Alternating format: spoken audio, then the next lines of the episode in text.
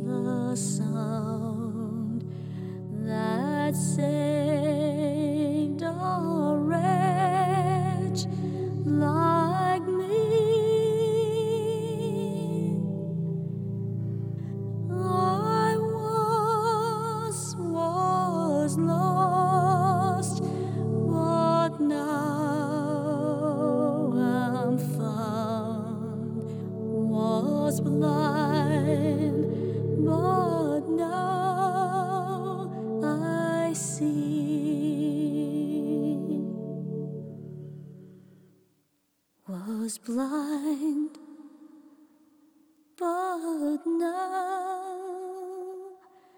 I see.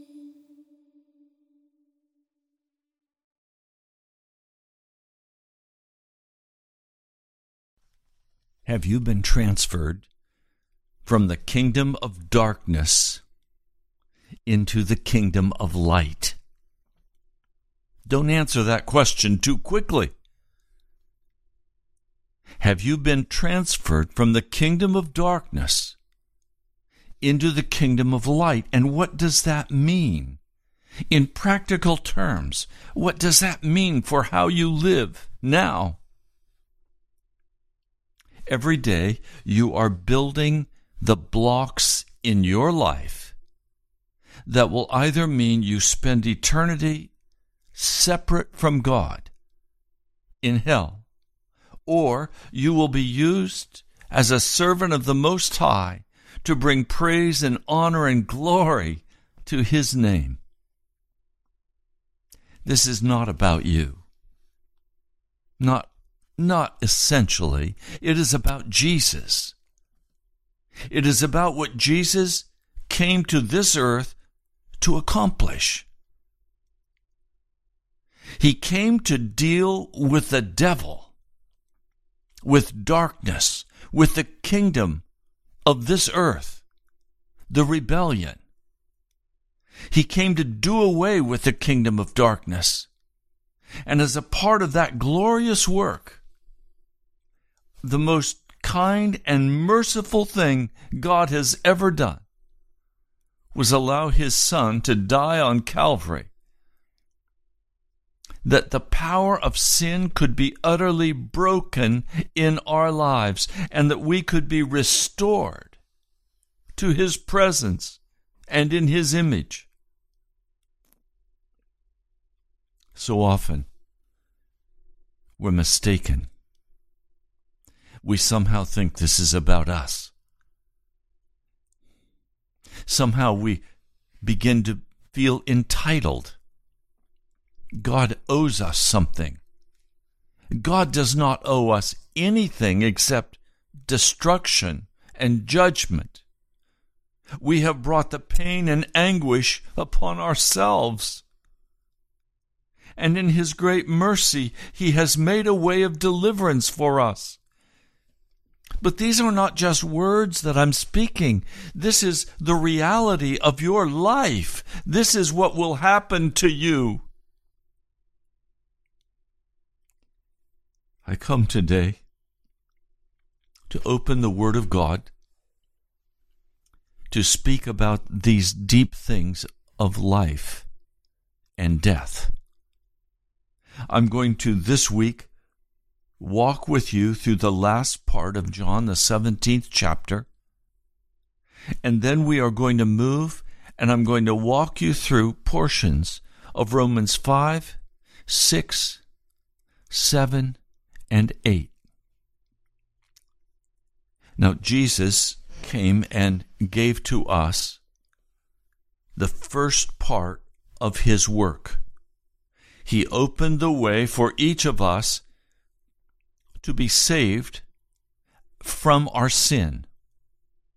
Never did Jesus die on Calvary to save us in our sin. He came to save us from our sin.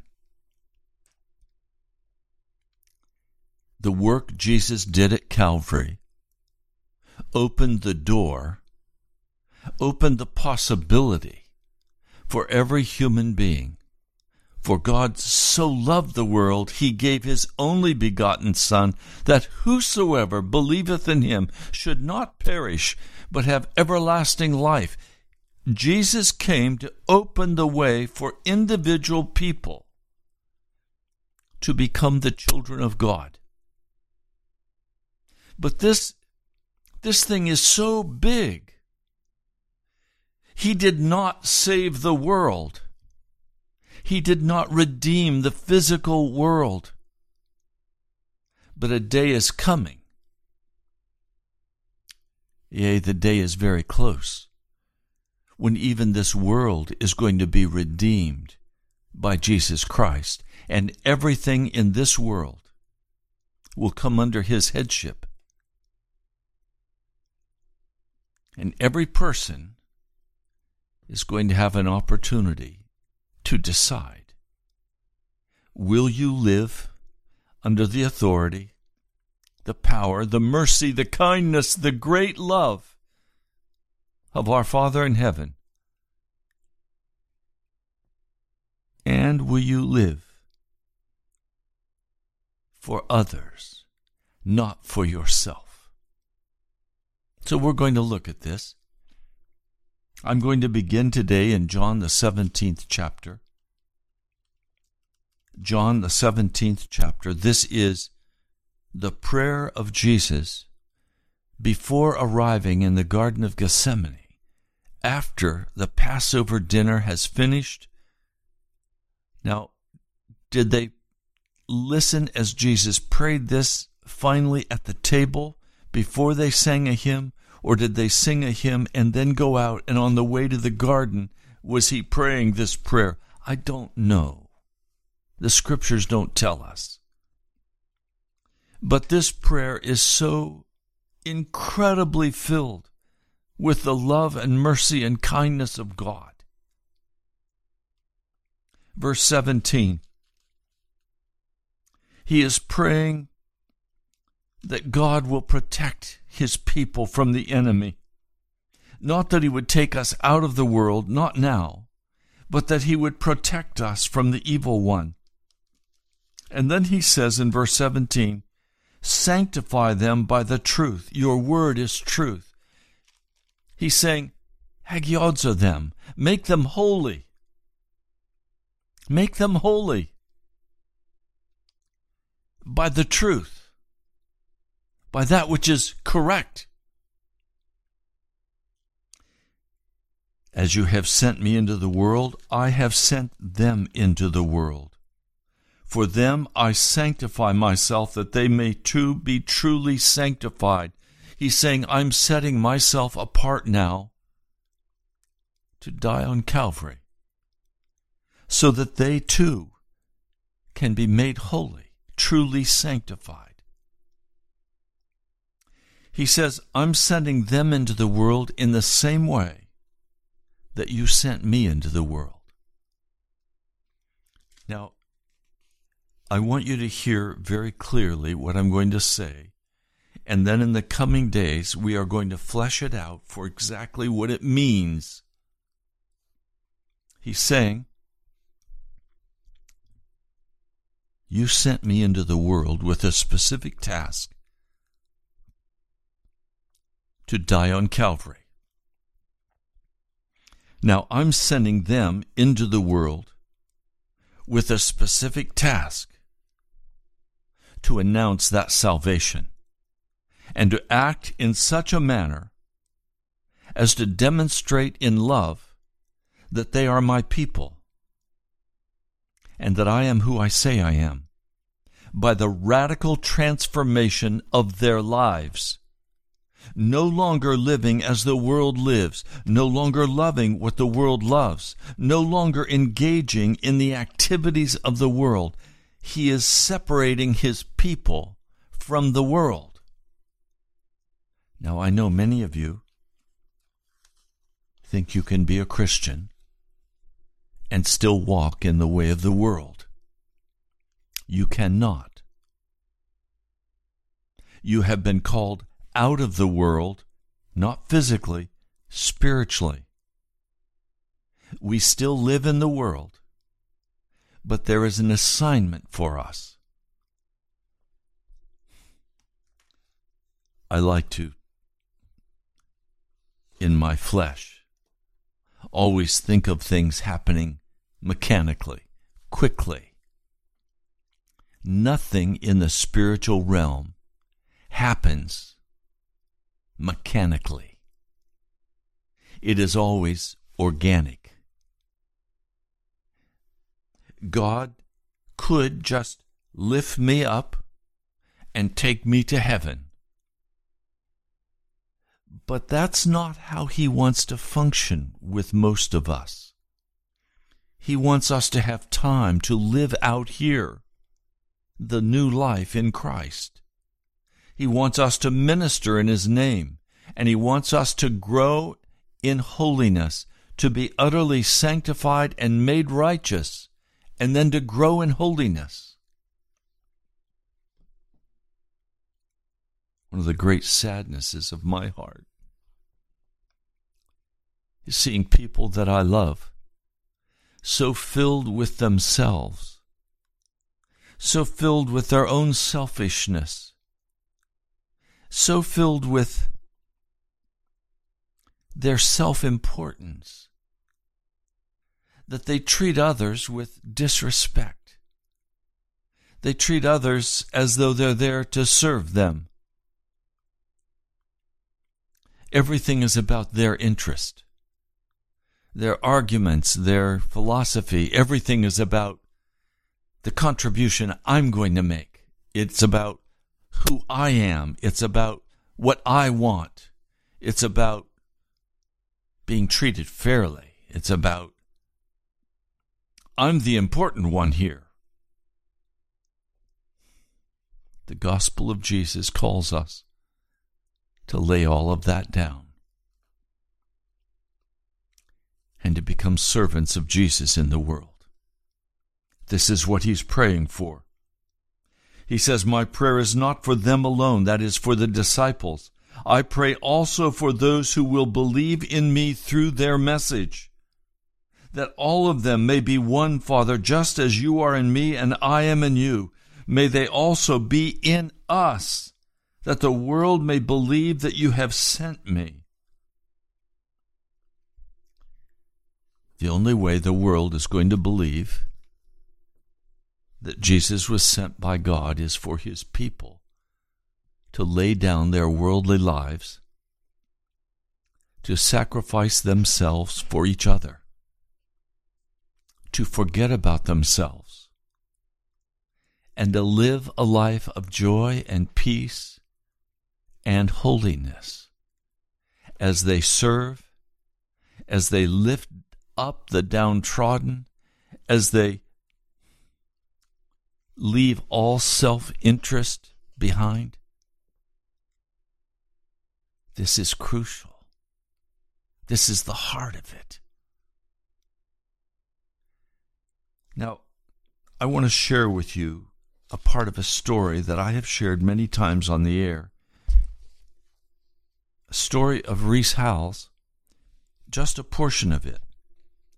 Now, the reason I've kept coming back to this is that it is so enticing to my heart. It is so earnestly desired in my heart that I should be so filled with the Holy Spirit, that I should be so separated from the world and brought into the fullness of Jesus. This is such an urgent cry in my heart that I've kept going back, and I ask questions and I press this issue, because what this young man went through, he was born, see if I can get the date, eighteen seventy-nine he was born. He was a, a miner, a tin miner. He went to America to get rich, and there he met a Jewish man in Pittsburgh, and there he learned the way of the cross and the price of following Jesus. So he returned home and took a job at the face of the coal mine, the hardest job in the coal mine. This young man in his twenties, earnestly desiring Jesus. The Welsh revival is in full-blown power and beauty, and he is immediately caught up in this work with God. As he is, with friends, gone to a special meeting, the pastor asks a question, and I let this question resound in your ears today. Have you been quickened by Christ? Have you been raised up to sit with him in heavenly places? Now, in his heart, Reese answered, yes, I know I've been quickened, but I've not been raised up with Christ to that place of power. And the moment he said that, he saw the glorified Lord. And he's asked a question. Would you like to sit with him in heavenly places? There is a place for you. And I saw myself raised up with him.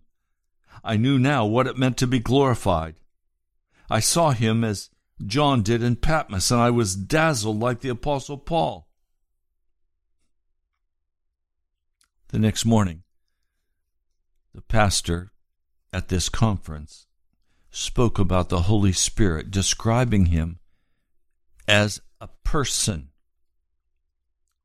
a person who has intelligence and love, a will of his own. And this person, the Holy Spirit, wants to come and live in a body, your body. As he was listening, the Holy Spirit appeared to him. And he said, will you give me your body? This meeting with the Holy Spirit was just as real to Reese Howells as his meeting with his Savior those years before in Pittsburgh. I saw him as a person apart from flesh and blood. And he said to me, "As the Savior had a body, so I dwell in the cleansed temple of the believer. I am a person. I am God. I am come to ask you to give your body to me that I may work through it. I need a body for my temple." Look at First Corinthians chapter six, verse nineteen. You are bought at a price. You are not your own. The Holy Spirit is looking for men and women today who will be willing to move out of their bodies. Now, I just said something that sounds crazy to some of you. How can I move out of my body? By allowing yourself to be transferred from the kingdom of darkness to the kingdom of light. I'm going to be very specific now in how this happens. Reese writes, "There were many things very dear to me, and I knew he wouldn't keep one of them. The challenge for him to come and indwell me meant that every bit of my fallen nature had to go to the cross. And he would bring into me his own nature, his own life." He was asking for an unconditional surrender. Have you made yet that unconditional surrender to Jesus that would allow him to transfer you fully and completely from the kingdom of darkness to the kingdom of light? And are you willing to allow him to do that with you? Now, we're going to talk a lot in the coming days about self-interest. Self-interest is what blocks the way of the Holy Spirit taking over your life. He wants us to have the interest of heaven. He wants us to have the interest of Jesus, not the interest of darkness, not the demonic interest, not the selfish interest, not the superior feeling of I'm better than other people. No, he wants us to be emptied out of all pride, all arrogance, all self-will. He calls for unconditional surrender. Now, from that meeting between Reese and the Holy Spirit, Reese left the meeting. He went out into a field. And he began to cry. This is a strong coal miner in his twenties. And he weeps. He cries his heart out. He said, "I have received a sentence of death as surely as a prisoner before the court. I had lived in my body for twenty-six years. Could I easily give it up? Who would give up his life to another in an hour?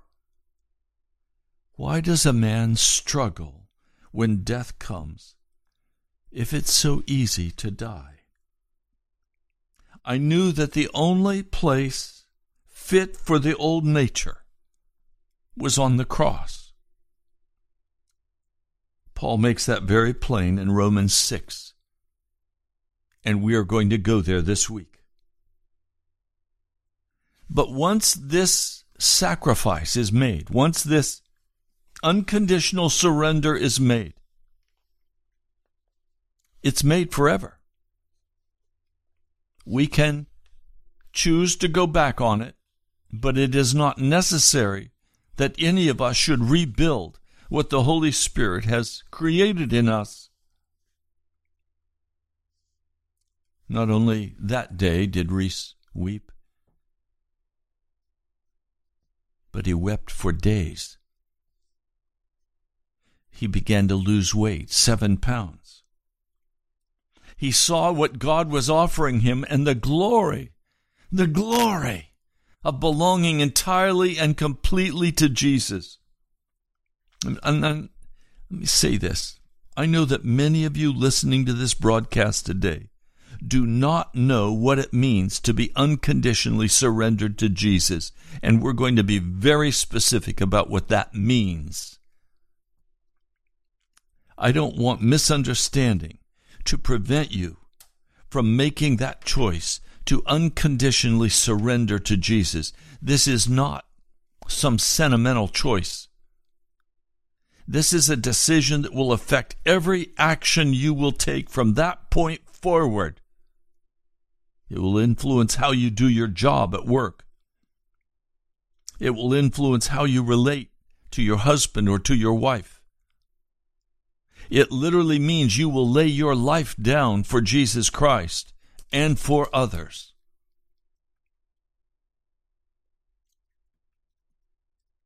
Now, as Reese struggled with this decision, he was reminded that he had, in fact, made the promise to God that he would surrender everything to Jesus, but he had never done it. Not in reality. Many of you listening to this broadcast today have said, Jesus, I belong to you. I surrender to you. But then you've never done it. You may not know how, but you've never done it. Salvation will not come to those who say, I surrender everything, and then don't do it. We are saved by faith in Jesus Christ, but we are judged by our actions in the final judgment.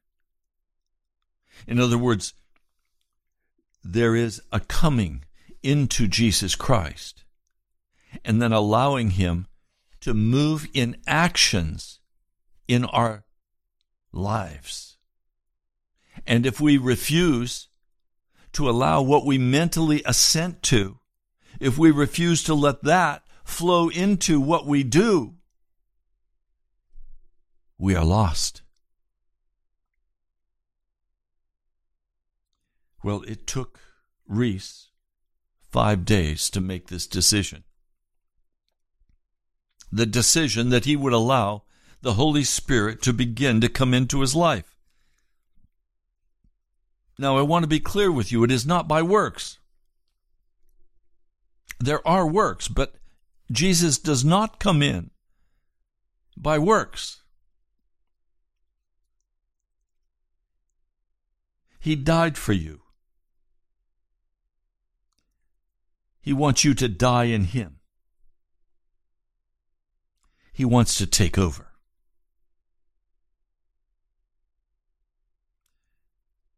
It wasn't outward sin that Reese had to deal with because he no longer walked in any known sin. Please understand, what I just said is the normal life of the Christian. A normal life for a Christian is not walking in any outward sin. It's not walking in fornication. It's not walking in uncleanness. It's not walking in bitterness and anger. It's not walking in any selfishness of heart. It's not walking out.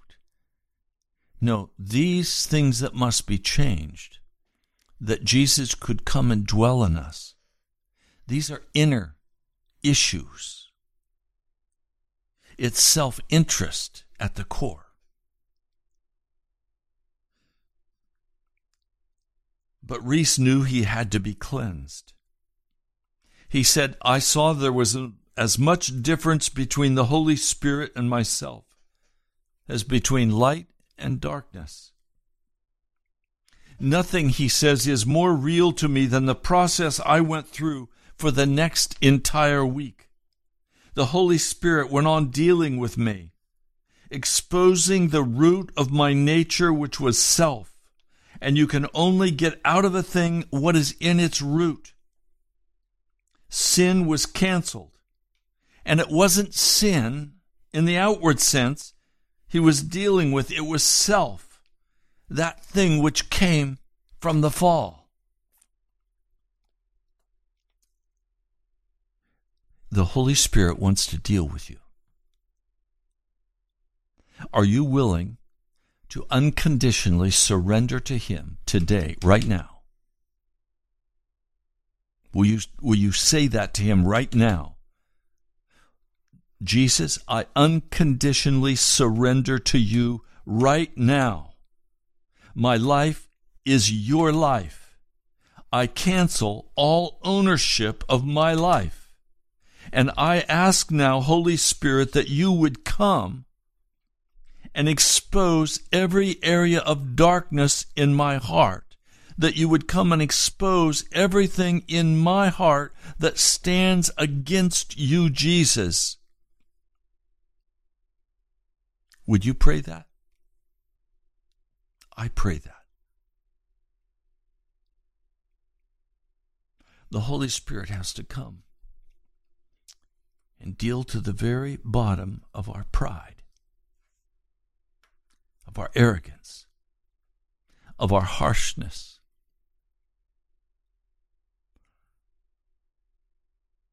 He writes, he was not going to take a superficial surrender.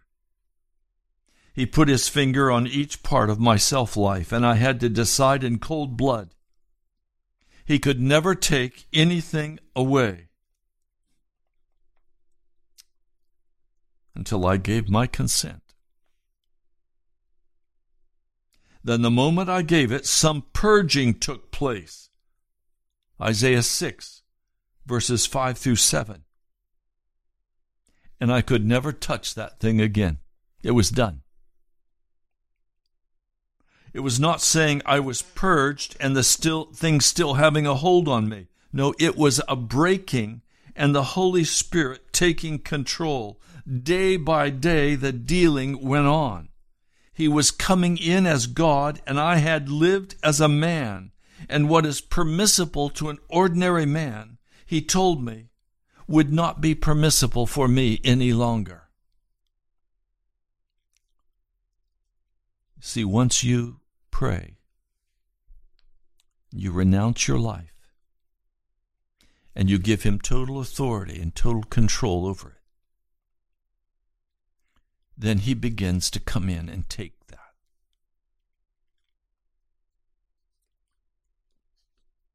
Now, the first thing the Holy Spirit had to deal with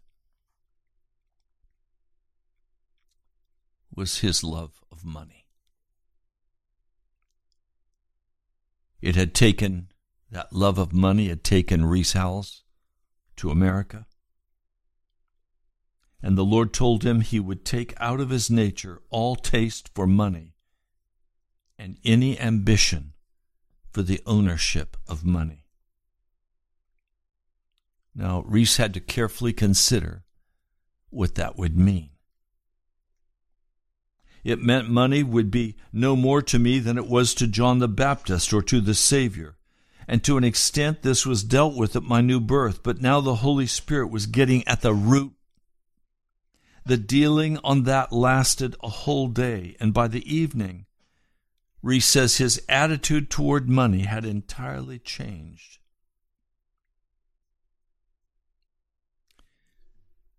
The Holy Spirit wants to begin coming into your life, and He wants to begin to expose in your heart the things that are blocking Him from taking total control of your life. Remember what I read in John seventeen. It's the desire of Jesus to come and dwell in us. For the Father and for the Holy Spirit to come and dwell in us. Look, can I say this? I'm shy of saying it, but I need to. From the very beginning, when God in His great mercy through His Son Jesus created us in the beginning, God. As He created us, He created us for fellowship, for love with him. Oh, he had all of the angels. He had the heavenly beings. But God wanted something more intimate with him. And he made man. The Father, the Son, and the Holy Spirit love us beyond anything we could even begin to imagine.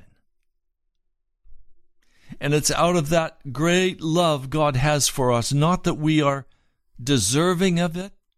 We are not. Not that we are entitled to it, for we are not.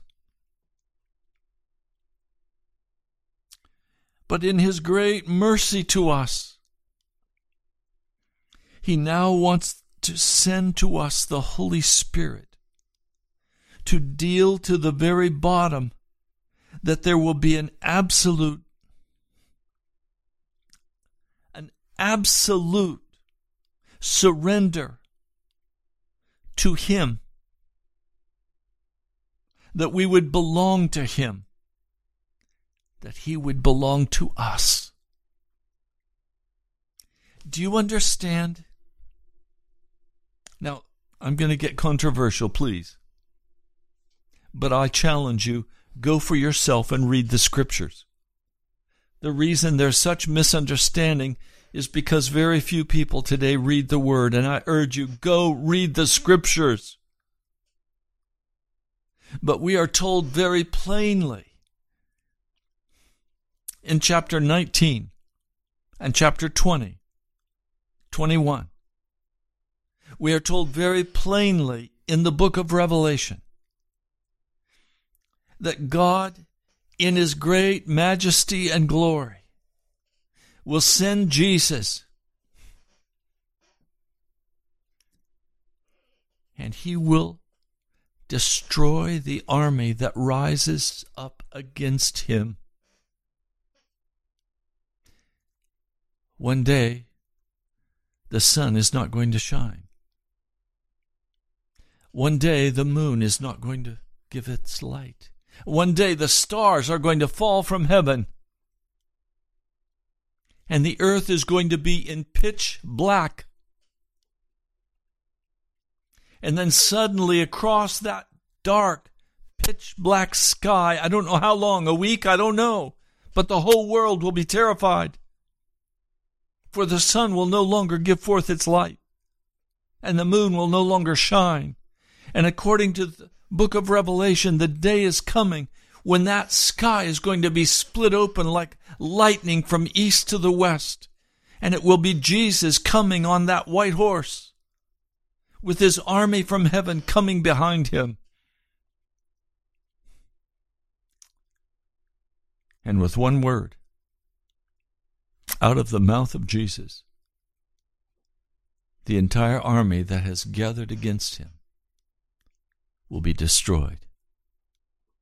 And all of God's people will be gathered from the east and the west, the north and the south, even those that died on the Titanic, who were Christians, who loved the appearing of Jesus. We will be gathered from the ends of the earth and the depths of the sea. We will be gathered to Jesus, and he will establish his kingdom upon this earth. And for one thousand years, those who have been unconditionally surrendered to Jesus will rule and reign with him. And then will come the release of Satan from the, from the prison as he deceives the nations, and they rise up against Lord Jesus. And with a word out of his mouth, he will destroy them. And Satan, that great serpent, will be captured and thrown into the lake of fire, where the false prophet and the Antichrist, the beast, have already been thrown. They've been there for a thousand years. And now Satan will be cast in to be tormented forever and ever. Such glorious truth. This thing is so huge. It is so big. But right now,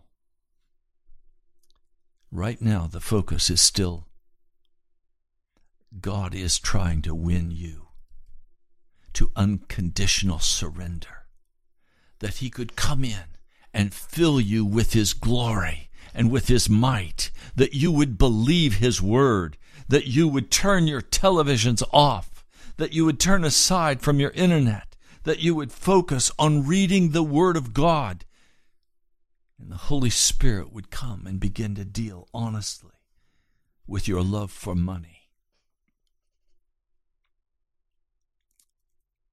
with your love for money. And as he comes in and exposes that, you surrender it to the Holy Spirit and he takes it. He was also shown that he would never have the right to make his own home, that he could not of his own volition give his life to another person. Could Jesus give his life and attention to one person instead of to a lost world?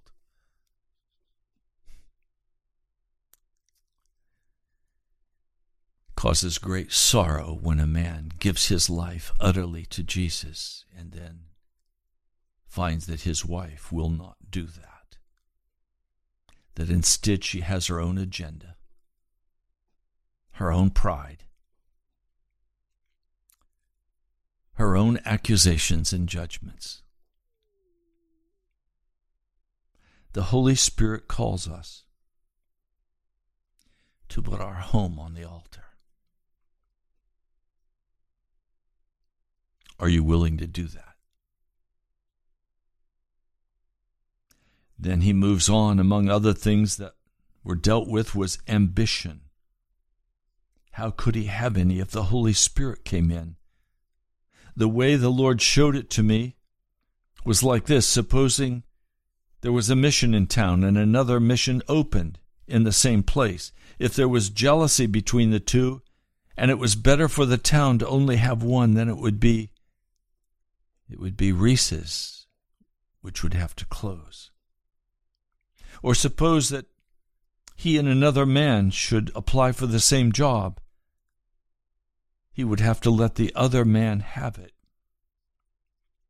if he had a family and needed the money. In other words, he saw the Holy Spirit taking the place of the other and suffering instead of him. Was he willing to give, to care for another person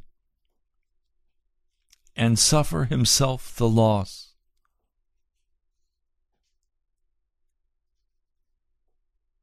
Reese was thinking of men of the Bible who were full of the Holy Spirit. He thought of John the Baptist.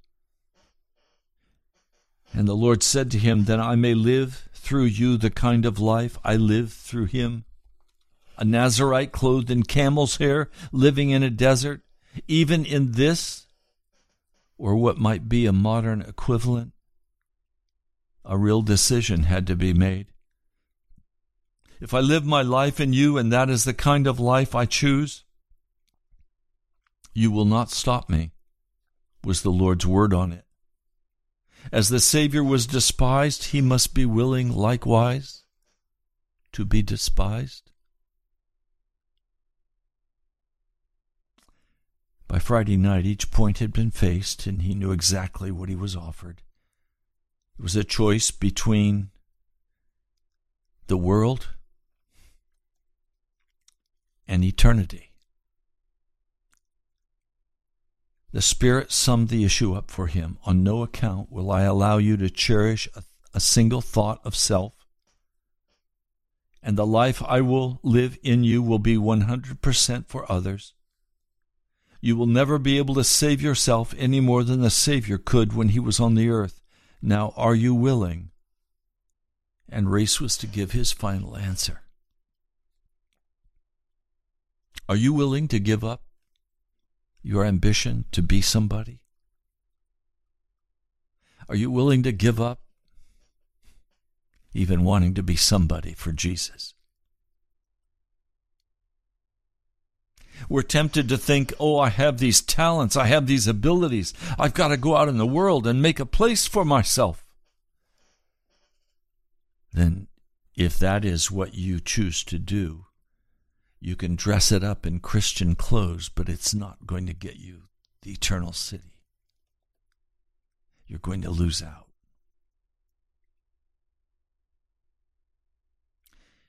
Reese was being confronted with what it would mean to be utterly given to Jesus. It would mean I don't have the right to work where I want to work. I don't have the right to do what I want to do.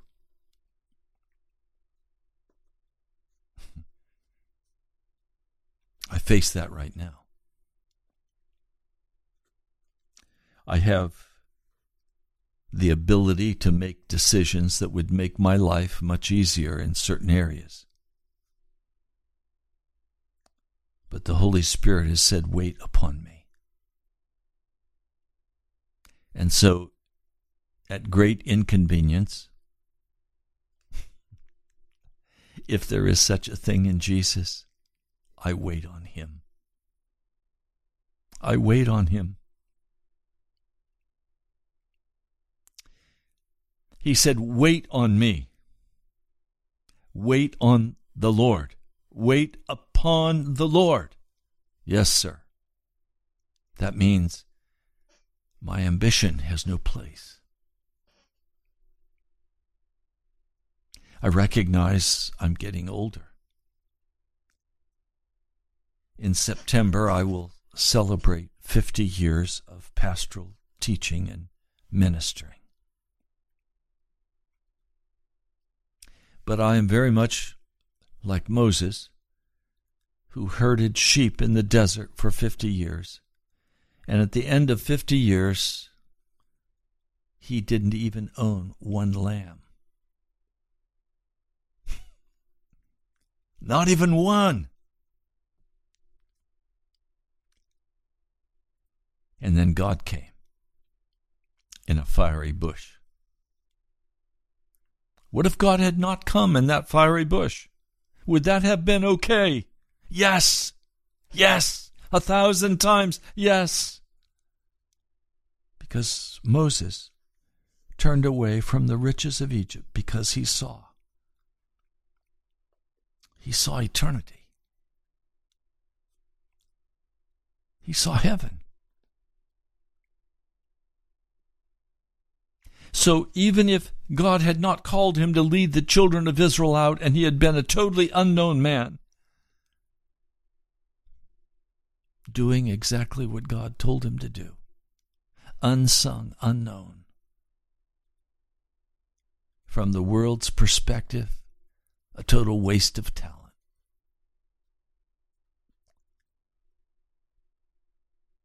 Praise God for men and women who are willing to be unsung heroes, who will simply wait upon the Lord.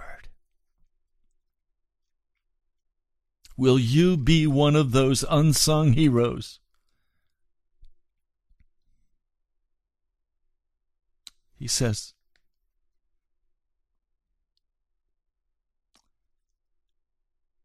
tonight at six o'clock, I will take your decision.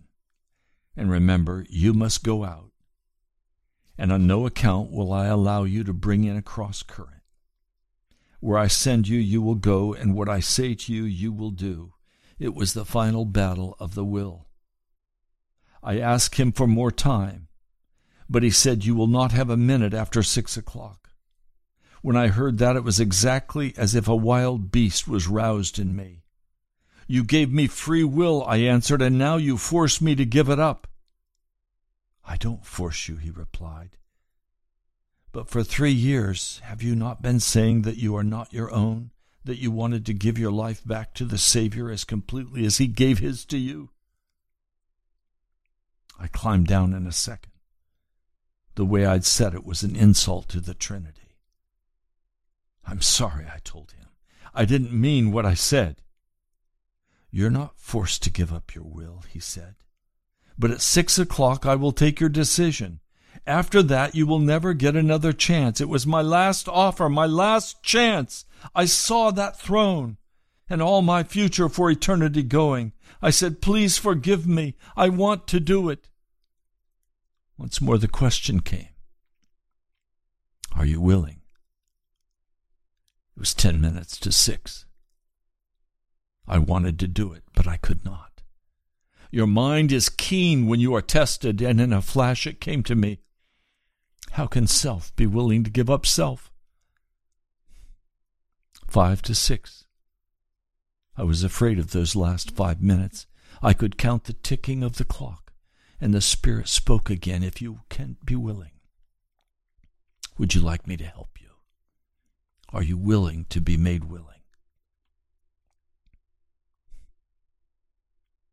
It was one minute to six. I bowed my head and I said, Lord, I am willing. Within an hour, the third person of the Godhead had come in. He gave Reese the word in Hebrews ten nineteen, having therefore boldness to enter into the holiest by the blood of Jesus. Immediately, said Reese, I was transported into another realm, within the sacred veil, where the Father, the Savior, the Holy Ghost live. There I heard God speaking to me. I've lived there ever since. When the Holy Ghost enters, he comes in to abide forever. To the blood be the glory. I'm sharing with you out of the book, Reese Howells, Intercessor.